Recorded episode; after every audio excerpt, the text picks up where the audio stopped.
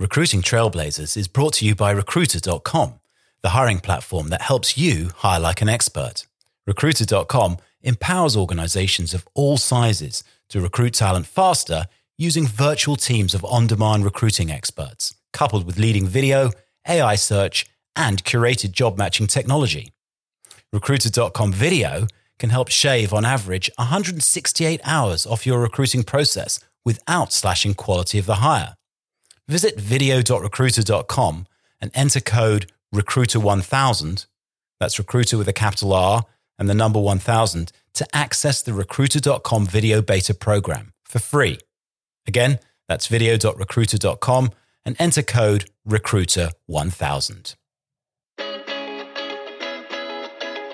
Coming to you from Silicon Valley, I'm Marcus Edwards and I'm on the hunt for recruiting leaders, producers, innovators, and pioneers who've made their mark on the industry and can't wait to share their points of view.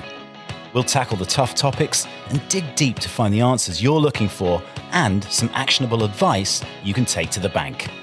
So stick around and stay tuned, and welcome to Recruiting Trailblazers.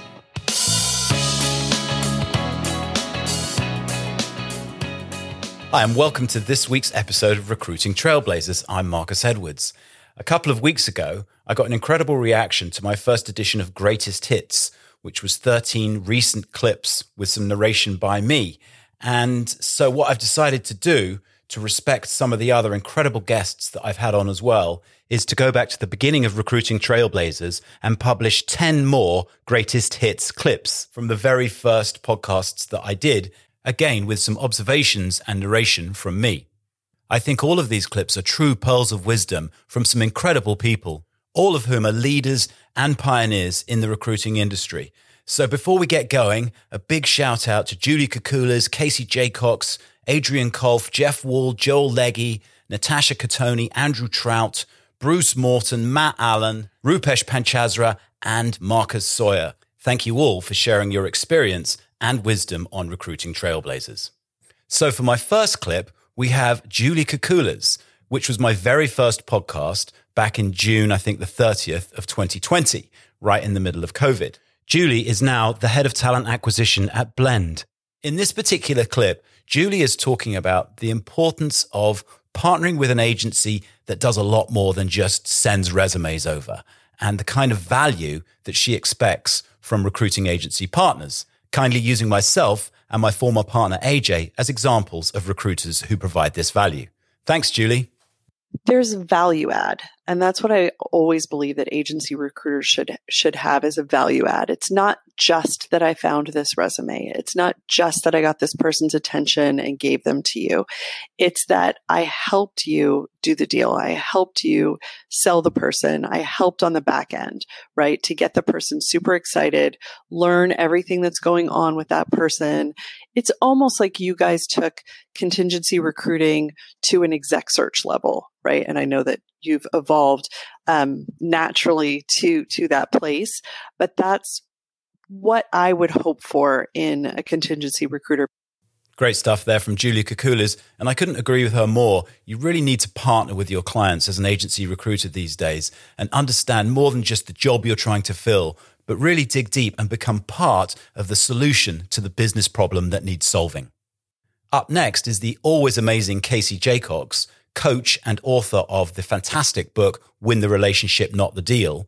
And in this particular clip, Casey talks about the importance of grit and resilience and how the best people in the business distinguish themselves by embracing problems and using them as a springboard for future success. Elite sellers, the best, the best people I worked with were they were they were positive. They had a plan. They had clear direction of what they were trying to do, and they were resilient and gritty. And when when stuff went bad, they used those bad times to, to differentiate themselves. Um, and I, one of the, my favorite quotes is adversity is life's golden ticket. And, you know, when bad stuff happens, what a great opportunity to, to, to shine. I highly recommend Casey's book, Win the Relationship, Not the Deal. It breaks down the relationship building process into six very digestible steps. Thanks, Casey. I found my next guest, Adrian Kolf, via an article that he wrote on Medium called The Ultimate Guide to Finding a New Job Fast and Efficiently. It's an absolutely brilliant and comprehensive article for anybody who's in the job market. And in this clip, he talks about some of the key principles for success when you're in the hunt for a new job. It is a full time job to find a new role, especially in this market. So you need to overcome your own ego of, you know, I don't want to apply to too many, or this might not be, you know, the right right fit for me, or I don't I don't really like this company or whatsoever. Um, get over that and really, really put time and effort in of every time that you that you outreach, that you do your due diligence on the company, on the role, on the hiring manager, on the recruiter, connect with them on a human level, yep. and then really focus and prepare well for every single step of the way. And and it's okay to get rejected. It happens all the time. Sound advice there from Adrian Kolf, and I'll put a link to the article that he wrote in the show notes for this episode. Up next is Jeff Wald, the founder of Work Market, which he sold to ADP, and the author of a great book that I read called The End of Jobs. Now, one of my favorite quotes is No plan can survive contact with the enemy, or as Mike Tyson put it, everyone's got a plan till they get punched in the face. And in this clip, Jeff talks about how little one really knows when you're first rolling out a new product or service. Uh, as smart as everybody is, we really just don't know a darn thing. Mm-hmm. You don't know a darn thing because you're you're an audience of one. You're a data set of one. And so the idea that you know what the user wants, you might have a good sense of it, but until you put something in front of a bunch of people, until you have a thousand people touching it, interacting with it, clicking here, clicking there, you don't really know how they're going to use it. And it really just always blew my mind whenever we would get the opportunity. And it was really an opportunity, a gift to sit with a customer's team and watch them use our software. And for the first five or six times, I thought to myself, no, you're using it wrong. And after the sixth or seventh time, you start to realize, no, no, no, they're using it right. I built it wrong.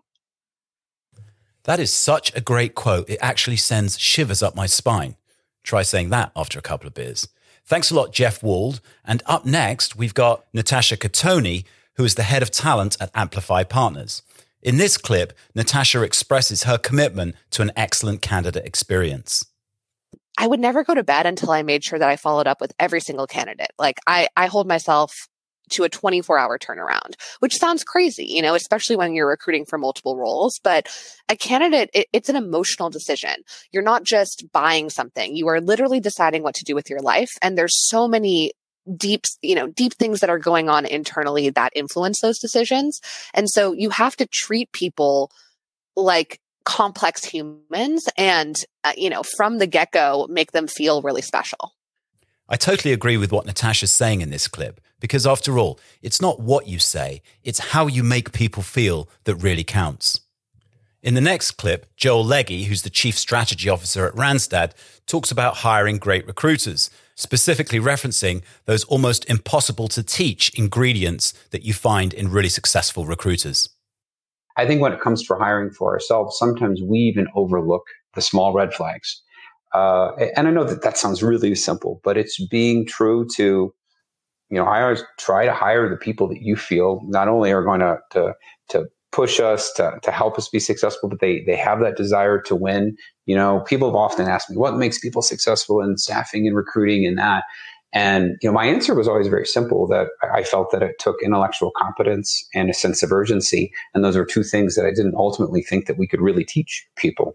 So uh, I, I think that people have to be, you know, bright intelligence to remember not only the conversations, but to recall information that they have that they can share back with candidates and clients.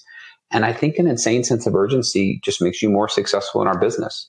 Well said, Joel. You can teach skills, but you can't teach hunger. During COVID, a lot of recruiters were laid off, most of whom have thankfully found their way back to work now. But in my next clip, I remember being particularly impressed by Andrew Trout, who was then the head of talent at Gusto, by their commitment to standing by their recruiting team and not furloughing or laying anybody off during those extremely difficult early days of COVID. Let's remind ourselves of a few key elements of what it takes to create and scale a successful recruiting organization right? You've got to have uh, folks who understand deeply the business. You have to have A plus talent, and you have to have people who have learned the ins and outs of how you recruit as an organization. And I'm constantly reminded by the fact that it takes an engineering recruiter somewhere between three to five months to get up to a level of productivity and impact that it does an existing uh, employee, right? So, you know, as you think about this as a business decision, we're thinking long term and we constantly remind ourselves that this is a marathon, not a sprint. Tremendous foresight and vision there from Andrew Trout. Thank you, Andrew. Up next is Bruce Morton, who's a fellow Brit in America, and he's the Chief Strategy Officer for Allegis, which, by the way, is the largest privately held staffing company in the world. And I absolutely love this next clip because it really illustrates what it's like to be bought into a mission, so to speak, and fully vested as a member of a team. Have a listen to this one. It's really great. It was a news clip many, many years ago when Ronald Reagan, um, for those that aren't old enough listening to this, he was the um, you know movie star that became president. Ronald Reagan, when he became president, the obviously the press were following him around, and he visited NASA, and he's chatting to people, and the cameras are following him, and there's there's this guy, an old boy, stood in the corner with a brown overalls on, a cap, holding a broom. And Reagan goes over to him and says, Oh, hi there. My name's Ronald Reagan. And what do you do? And the guy just looked him in the eye and he paused for effect for about three seconds. He said, I helped put a man on the moon. And it just like sent shivers down my neck every time I say it. Now, that guy's boss knew how to motivate somebody. That guy didn't tell his friends he was goes to work and sweep every day. He understood that if you don't keep the laboratory and the computer room clean, the rocket's going to fall out the sky. It's such a beautiful moment. A beautiful moment indeed. And that clip really illustrates the power of great storytelling as a way to convey your point. Um, something that has kind of been lost on me for a while, but I'm starting to really get my head around it now.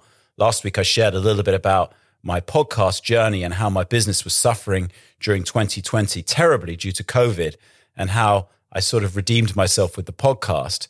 And I got an incredible amount of traction, comments, and likes. I think 160 interactions with that post. And I guess it was because I actually shared my story rather than just sort of advertising the podcast and probably showed a bit of vulnerability as well, which I've always been nervous to do. I also have to give a very quick shout out to Edie Greenberg, who's a very committed listener to the podcast and actually inspired me to write that post. So thanks a lot, Edie. In the next clip, Rupesh Panchazra, who was then at SAP, but is now the global head of executive search at Uber, talks about some of the things that they were doing to build pipeline, candidate pipeline in Europe, where they operate under the strict rules of GDPR, which means it really restricts their activities when it comes to sort of reaching out cold to candidates. And I just love this clip because, well, there's comedy, there's wine tasting, all from the comfort of your own home, and possibly even a job in it for you at the end of the day. So take it away, Rupesh. We had a virtual event a few weeks ago where we had um, an incredible comedian um, that has a political stunt as well. Not too political, but you know, we started off with half an hour of her having everyone in stitches about um, her life stories and some of the anecdotes, and she was hilarious. And and that got the crowd going. And then we talk about some fun things we're doing at SAP, and then she comes back on again. We had a wine tasting event where we sent all uh, people that registered to this virtual event a sample of wine and a glass and a um, a scorecard, and um, and we had some of the companies that use SAP technologies that happen to be in the winery space come and talk about, you know, what the technologies are doing for them. We had a bit of a wine tasting, and then we had some of our leaders talk about um, who we are as a company. I mean, I mean, even if you had no intention of move, what to move, what what a fun con- concert, construct, no concept. Sorry, I cut you off there, Rupesh. But he's absolutely right, of course. Think outside the box and engage now with candidates that you might want to recruit somewhere down the line, six months from now, a year from now. Begin the relationships now, and it's going to be much easier to recruit those people later on when they're warm to your brand and ready to hear from you. Okay, in my final clip, Marcus Sawyerr was at the time the global head of digital partnerships at Adecco, but he's now the CEO and founder of the EQ community, a private members community for multicultural professionals interested in technology. In this clip, Marcus shares the purpose and importance of building a diverse organization.